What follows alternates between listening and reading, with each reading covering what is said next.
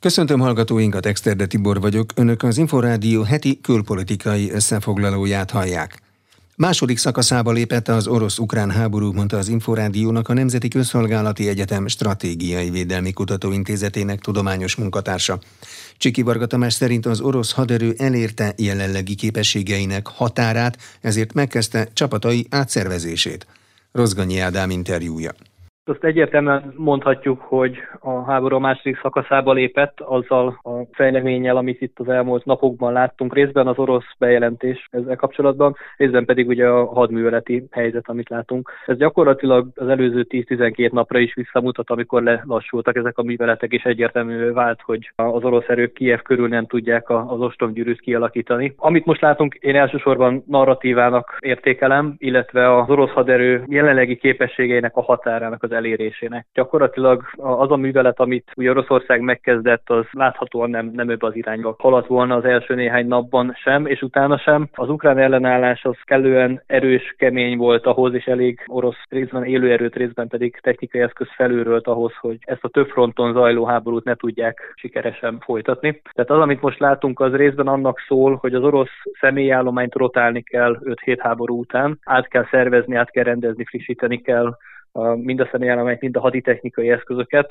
Arra folyamatosan látunk információkat, hogy Oroszország területeiről a 70-es, 80-as, 90-es évek haditechnikai eszközeit folyamatosan szállítják Ukrajna szomszédságába, tehát nyugodtan azt várhatjuk, hogy, hogy Oroszország egy elhúzódó konfliktusra készül. És az, hogy rotálni kell a személyállományt, az abból a szempontból fontos, hogy az április hónapban történik meg Oroszországon belül a következő sorköteles állománynak a behívása, 134.500 sorköteles jelent július 15-ig, tehát a következő időszakban. És a fő kérdés az az, hogy Oroszország ez ezeket a most soránványú haderőként kiképzetteket, tehát az előző rotációt azt elbocsátja, hazaengedi vagy pedig bekívánják vetni őket a frontokon. Az egy teljesen észszerű lépés, hogy csökkentik a frontok számát, tehát hogy Kievnél, ahol egyébként vélhetően nagy sikert nem tudnának elérni, nem erőltetik ezt a harcot, viszont hát egyáltalán nem mondhatjuk azt, hogy egyik napról a másikra feladták volna, vagy kivonultak volna, vagy visszavonultak volna, hiszen továbbra is helyes harcokról és Kievnek, illetve Csernyívnek a lövetéséről érkeznek a beszámolók.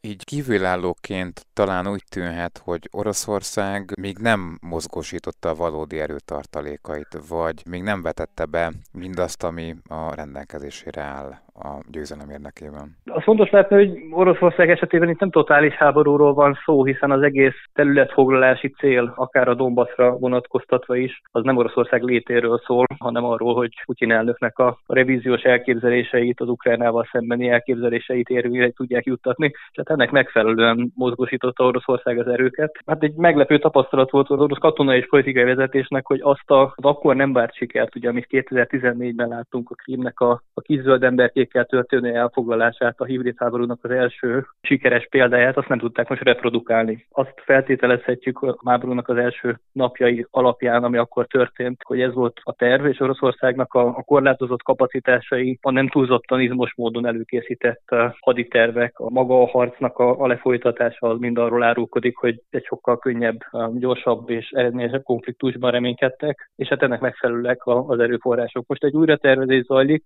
nyilván orosz részről azt nem lehet mondani, hogy sikertelen volt a háború. A hazai közönségnek sem, tehát az első szakasznak a lezárulása az valóban tényszerűen így van, csak ez nem azt takarja gyakorlatban, hogy ezt egyébként ők így tervezték, hanem gyakor most zajlik egy áttervezés, a minimális célokat, tehát a Donbassnak, illetve a déli, a Krímhez szomszédos területek az elfoglalása zajlik, és ez az első kilépési pont, amivel politikai értelemben Oroszország esetleg le tudja zárni a háborút. Relatív kedvező hírek érkeznek Ukrajnából a béketárgyalásokról, az orosz csapatok visszavonulásáról, az ukrán ellencsapásokról és a kievi élet normalizálódásáról, és ez menekültek millióit tölti el a közeli hazatérés reményével. A Magyar Baptista Szeretett Szolgálat elnöke azonban negyed évszázadnyi más válságövezetekben is szerzett tapasztalata alapján arra figyelmeztet, hogy ez a krízis akár évekig elhúzódhat. Sok menekült inkább Kárpátalján telepedik majd le, mondta az Inforádiónak Szilágyi Béla, akivel Herceg Zsolt beszélgetett arról, hogy az ukrán menekültek tömege mikor, milyen irányba és miért fog tovább indulni.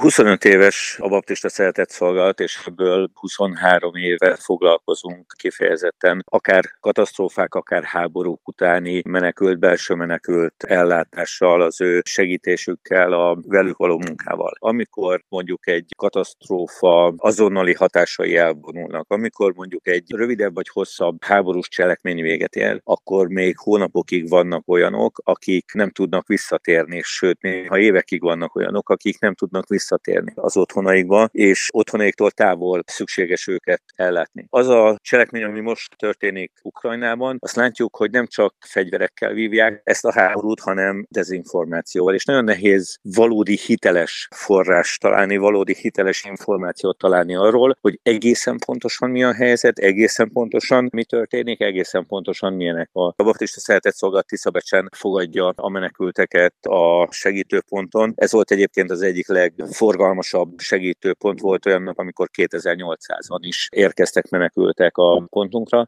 és többen azt mondták, hogy hát ők csak jönnek néhány napra, jönnek néhány hétre, és aztán vissza fognak térni. Volt egy anyuka, egy két éves kisgyerekkel érkezett, miután szállást találtunk neki, szerettünk volna neki pelenkát adni, és azt mondtuk, hogy hát adunk nekik egy hónapra való pelenkát, és így engedjük előtt természetesen az élelmiszer csomagok mellett. Kiszámolt három heti pelenkát, és azt mondta, hogy a többit visszaadja, mert neki az elnök úr megígért, hogy három hét múlva véget ér a háború, és vissza tud menni. Azt elképzelhetőnek tartom, hogy azok, akik Magyarországon vannak, vagy a környező országokban vannak, hogy egy részük, ha véget érne a háború, ők valószínűleg azonnal szeretnének visszatérni Ukrajnába. Azt viszont lehetetlennek tartom, hogy a keleti vagy a Kiev környéki régióba úgy tudjanak visszatérni, hogy ott lakni tudjanak, dolgozni tudjanak, élni tudjanak. Egyszerűen olyan értékű a pusztítás, hogy az a sok millió ember, aki onnan kellett, hogy elköltözön, számukra nincs hova visszatérni. És azt látjuk egyébként Kárpát alján dolgozva, hogy sokkal többen vannak azok, akik nem szeretnék átlépni a határt, mert nem kell pénzt váltani, ismerik azokat a viszonyokat nagyjából, amik ott vannak, még akkor is, hogyha ezer kilométerekre vannak a leégett házuktól, vagy az elpusztított városuktól, de mégis sok azt a nyelvet tudják beszélni. A férfiaik mellettük lehetnek, sokan nem akarnak átlépni bármelyik környező országba, és inkább Ukrajnában maradnak. Nagyon remélik azt, hogy visszatérhetnek, de azért az altapasztalatunk az elmúlt több mint két évtizedben, hogy hosszú hónapok, hanem akár évek is lehetnek, mire mindenki visszatérhet az otthonába. Tapasztalatuk szerint hoznak ilyenkor egyébként emberileg érthető, de a helyzetet reálisan szemléve felelőtlen döntést menekültek? Vissza akarnak menni. Lehet, hogy túl korán, akkor, amikor az már ugyan lehetséges, de még veszélyes. Itt az a kérdés, hogy az ilyen típusú információk honnan származnak. Azok, akik Kievből, Zsiromirből, Odessa környékél kell, hogy meneküljenek. Mindenkinek van valamilyen ismerőse, aki bármilyen oknál fogva mégiscsak a helyszínen maradt, vagy viszonylag közel ezekhez a régiókhoz elérhető. Ezek a barátok, ezek az ismerősök tudnak olyan első kézből származó információt adni a menekültek számára, legyenek akár Magyarországon vagy a környező régiókban, vagy éppen maradtak Ukrajnában Ukrajnában. Tehát ezek az ott maradt barátok, ismerősök tudnak olyan információt adni, amik hitelesek és megbízhatóak, de természetesen mindig akadnak olyanok, akik hát inkább érzelemből döntenek, mert ott élték le az életüket, ott építették ki az egzisztenciájukat, ott van a házuk, esetleg valamilyen üzletük vagy vállalkozásuk, vagy egyáltalán ott élték az életüket és szeretnének visszatérni. Én azt gondolom, hogy ha most bárki ilyen hírre visszaindulna, kiábrándító valósággal kellene, hogy találkozzon. Viszont ha bejelentenek tűzszünetet, vagy pláne békét, na az az a pont, amikor általában ilyen helyzetekben a menekültek azonnal és tömegesen visszaindulnak? Függetlenül attól, hogy ott egyébként élhető állapotok várják-e még őket? Nagyon sokan azonnal visszaindulnak, amikor hiteles információ van arról, hogy tényleg megszűntek a harci cselekmények, mert ők már szeretnének az újjáépítésben is részt venni. Ők szeretnének az új városok felépítésében, az új életközösségek felépítésében részt venni. Vannak olyanok, akik még óvatosabbak kiválnak, ők azt mondják, hogy először tényleg nézzük meg, hogy akkor ez egy tartós béke lesz, hogy nem csak egy-két hétig nyugalom lesz, és akkor utána esetleg újra kezdődnek ezek a cselekmények, vagy nézzük meg azt, hogy tényleg újra lehet-e építeni azt a várost, tényleg újra lehet-e építeni azokat a közösségeket, amelyek sajnos lerombolásra kerültek, tehát vannak az óvatosak, vannak a kiválók. Ugyanakkor azt is láttuk, amikor Kárpátalján voltunk, hogy nagyon sokan ukrán ajkúak, akik Közép-Ukrajnából vagy Kelet-Ukrajnából Ukrajnából érkeztek, ők azt gondolták, hogy hát ez a Kárpátalja, ez most is békés, ez a Kárpátalja élhető, és már érkeztek hozzánk olyan információk, hogy házakat vásároltak, és megpróbálják kialakítani az életüket egy teljesen új helyszínen, ők nem kívánnak visszatérni. Tehát mind a három csoport jellemző, én azt mondanám, hogy a korábbi máshol is szerzett tapasztalatokból nagyjából olyan egy harmada, egy negyede az, aki azonnal visszatér, de a legtöbb az embereknek minimum a fele az azért hosszabb ideig kivár, akár fél évig, évig is kivár, mielőtt visszatérne. A kormányzó szerb haladó párt és a jelenlegi elnök Alexander Vucic győzelmére számítanak a hétvégi szerb választásokon, Varga Mónika összefoglalója. Nem csak Magyarország választ vasárnap, Szerbiában április harmadikára írták ki az előrehozott parlamenti választásokat, valamint az elnök választást. A közvéleménykutatások alapján az országgyűlési választáson biztos befutónak tűnik a kormányzó szerb haladó párt, mondta az Inforádiónak Ördög Tibor Balkán szakértő, a Nemzeti Közszolgálati Egyetem docense. A nagy változásokról nem nagyon hiszem, hogy be tudunk majd számolni. A haladó párt és szövetségesei lesznek azok, akik továbbra is azért a parlamenti többséget birtokolni fogják. Itt a változás talán abban lesz mérhető, hogy sokkal több ellenzéki képviselő kerülhet be a, a parlamentbe és szólalhat meg, és csökkenhet a kormánypártnak az az óriási támogatottsága, ami jelenleg megvan. Februárban több választással kapcsolatos törvényt is módosítottak Szerbiában. A kisebbségi pártoknak például az eddigi tízezer helyett már 5000 aláírás is elegendő, hogy induljanak a választáson, és annyi kisebbségi képviselő kerülhet be a parlamentbe, ahányszor az egy mandátumhoz szükséges szavazatszámot megszerzi pártjuk. Az egyetlen magyar induló a Vajdasági Magyar Szövetség lesz, amely az előző választáson kilenc mandátumot szerzett. Ismét Ördög Tibort hallják. Az ő céljuk, hogy megtartsák a jelenlegi parlamenti arányukat, illetve ezzel párhuzamosan a kormányzatban való részvételüket is szeretnék megtartani, ami államtitkári szinten való együttműködést jelent a, a vajdasági magyarság részéről. Az elnök választáson összesen nyolc jelölt indul, köztük a jelenlegi elnök Alexander Vucic. Őt a szerb haladópárt és koalíciós partnere mellett a Vajdasági Magyar Szövetség is támogatja, mondja Ördög Tibor. Nagy változás szerintem nem lesz az elnök személyében sem, és továbbra is Alexander Vucic lesz, aki hát maga irányítja és pártjával az országot. A legfőbb kihívója az Egyesült Ellenzék képviselőjelöltje lehet Zdravko Ponos, aki korábban vezérkari főnöke is volt egyébként Szerbiának, de dolgozott az ENSZ-ben és a főtitkár kabinetjében, a 6,5 millió szerb választópolgár április 3-án 7 és 20 óra között adhatja le voksát. Az előzetes eredményeket a Választási Bizottság 96 órával az urnazárást követően közli. Varga Mónika, Inforádió 88,1 EP Percek. Hírek, interjúk, háttérinformációk az Európai Parlament legfontosabb döntéseiről, vitáiról és azok hatásáról. Köszöntöm a hallgatókat, ez az LP e Percek, az Inforádió Európai Parlamenti Hír és Háttérműsora. A mikrofonnál a szerkesztő Német Zoltán. Az Európai Parlament Alkotmányügyi Szakbizottsága hétfőn a Magyarországgal szembeni hetes cikk szerinti úgynevezett jogállamisági eljárásról vitázott. A szakbizottság véleménytervezetének jelentéstervezője Vogyimes Csimosevics lengyel szocialista képviselő, volt kormányfő, az ülésen elmondta, hogy a magyar kormány kétségbe vonta az Európai Unió bíróságának jogköreit, az uniós jog elsőbségét, valamint a koronavírus járványt ürügyként használta fel, hogy megkerüljön megkerülje az uniós bíróság határozatait. A Fideszes Trócsányi László független képviselő felszólalásában hangsúlyozta, Magyarország erején felül teljesít, amint egy hetes százezer ukrán menekült befogadásában nincs szüksége kioktatásra és megalapozatlan kritikákra. 94 és 98 között baloldali kétharmados többség volt Magyarországon, számos törvényt fogadtak el, soha senki nem kifogásolta ezeket a törvényeket, akkor minden rendben volt. Kérem szépen, Természetesen a kétharmados törvényeket is lehet módosítani, mint eddig is sor került rá, megfelelő politikai kompromisszumok eredményeképpen.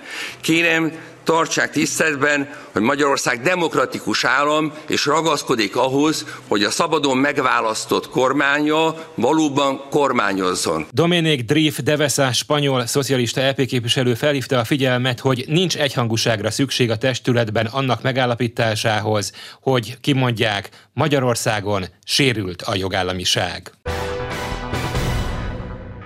Az LP képviselők az uniós források szigorú védelmét kérik az oligarchákkal szemben. A parlament állásfoglalásában rámutat, egyes tagállamokban példátlan nagyságrendű az olyan oligarchikus csoportok száma, amelyek kormányzati eszközök használatával vagy bűncselekmények elkövetésével uniós forrásokhoz jutnak. A vitában felszólalt a DK-s Rónai Sándor független képviselő is. Az Európai Unió a demokráciáról, a jogállamiságról, az emberi jogok tiszteletben tartásáról szól. Ebből kiindulva az Európai Unió a háborúra tekintettel sem számolhatja fel azokat az értékeket és törekvéseket, erőfeszítéseket, amelyek érvényesítésére létrejött. Épp ellenkezőleg. Az Európai Parlament legnagyobb sikere a jogállamisági kritériumok bevezetése volt. Minden erőnkkel azon kell dolgoznunk, hogy a kormányzati korrupció, az oligarchák dőzsölése és mindenekelőtt Európa bomlasztói Putyin kiszolgálóinak megállt parancsoljunk. Ez a feladatunk, képviselőtársaim. Az elfogadott jelentés kiemeli, az egyes tagállamokban a nemzeti kormányok tagjai és más politikai pozíciókat betöltő személyek is az oligarchia részét képezik. A képviselők szerint harmonizálni kellene a pénzügyi jelentéstételi rendszereket, szigorítani az összeférhetetlenségi szabályokat, valamint felső határt kellene megállapítani a kifizethető uniós támogatások összegére végére. Az Európai Parlament plenáris ülésén újra napirendre került az energiaellátás biztonsága és a rezsijárak mérséklését célzó javaslatok. Felszólalt a Fideszes Tóth Edina független képviselő is. Az energiaárak emelkedése ellen csak a rezsicsökkentés lehet a megoldás. Hangsúlyozandó, hogy a magyar háztartásokban a válság ellenére sem emelkedtek meg az árak. A múltban persze voltak ellenpéldák, hiszen korábban a magyar baloldal is a piaci árakhoz igazította a rezsiköltségeket, ezáltal elszálltak az energiárak, s nagyon magas terhekkel szembesültek honfitársaim. Ebből mi többet nem kérünk. A legtöbb képviselő a megújuló energia energiaforrások mi hamarabbi bevezetését sürgette, hogy Európa függetlenedhessen az orosz energiahordozóktól. Néhányan az energiaárra kiszabott adók csökkentését kérték a tagállamoktól, és a földgáz, valamint kőolajárak egymástól való függetlenítését várják. Az Európa jövőjéről rendezett konferencia utolsó szakaszába érkezett, miután a múlt hét végén megvitatták az előzetes javaslattervezeteket. Sok kérdés vetődött fel, mondja az Európai Néppárt frakció vezetője. Manfred Weber szerint például az átláthatósággal, vagy azzal összefüggésben, hogy Európa nyelve néha túl bürokratikus és nem érthető. A munkacsoportok képviselői határozottabb uniós szakpolitikát várnak az egészségügy, a külügyek, az ifjúság, az oktatás és a kultúra területén. There is.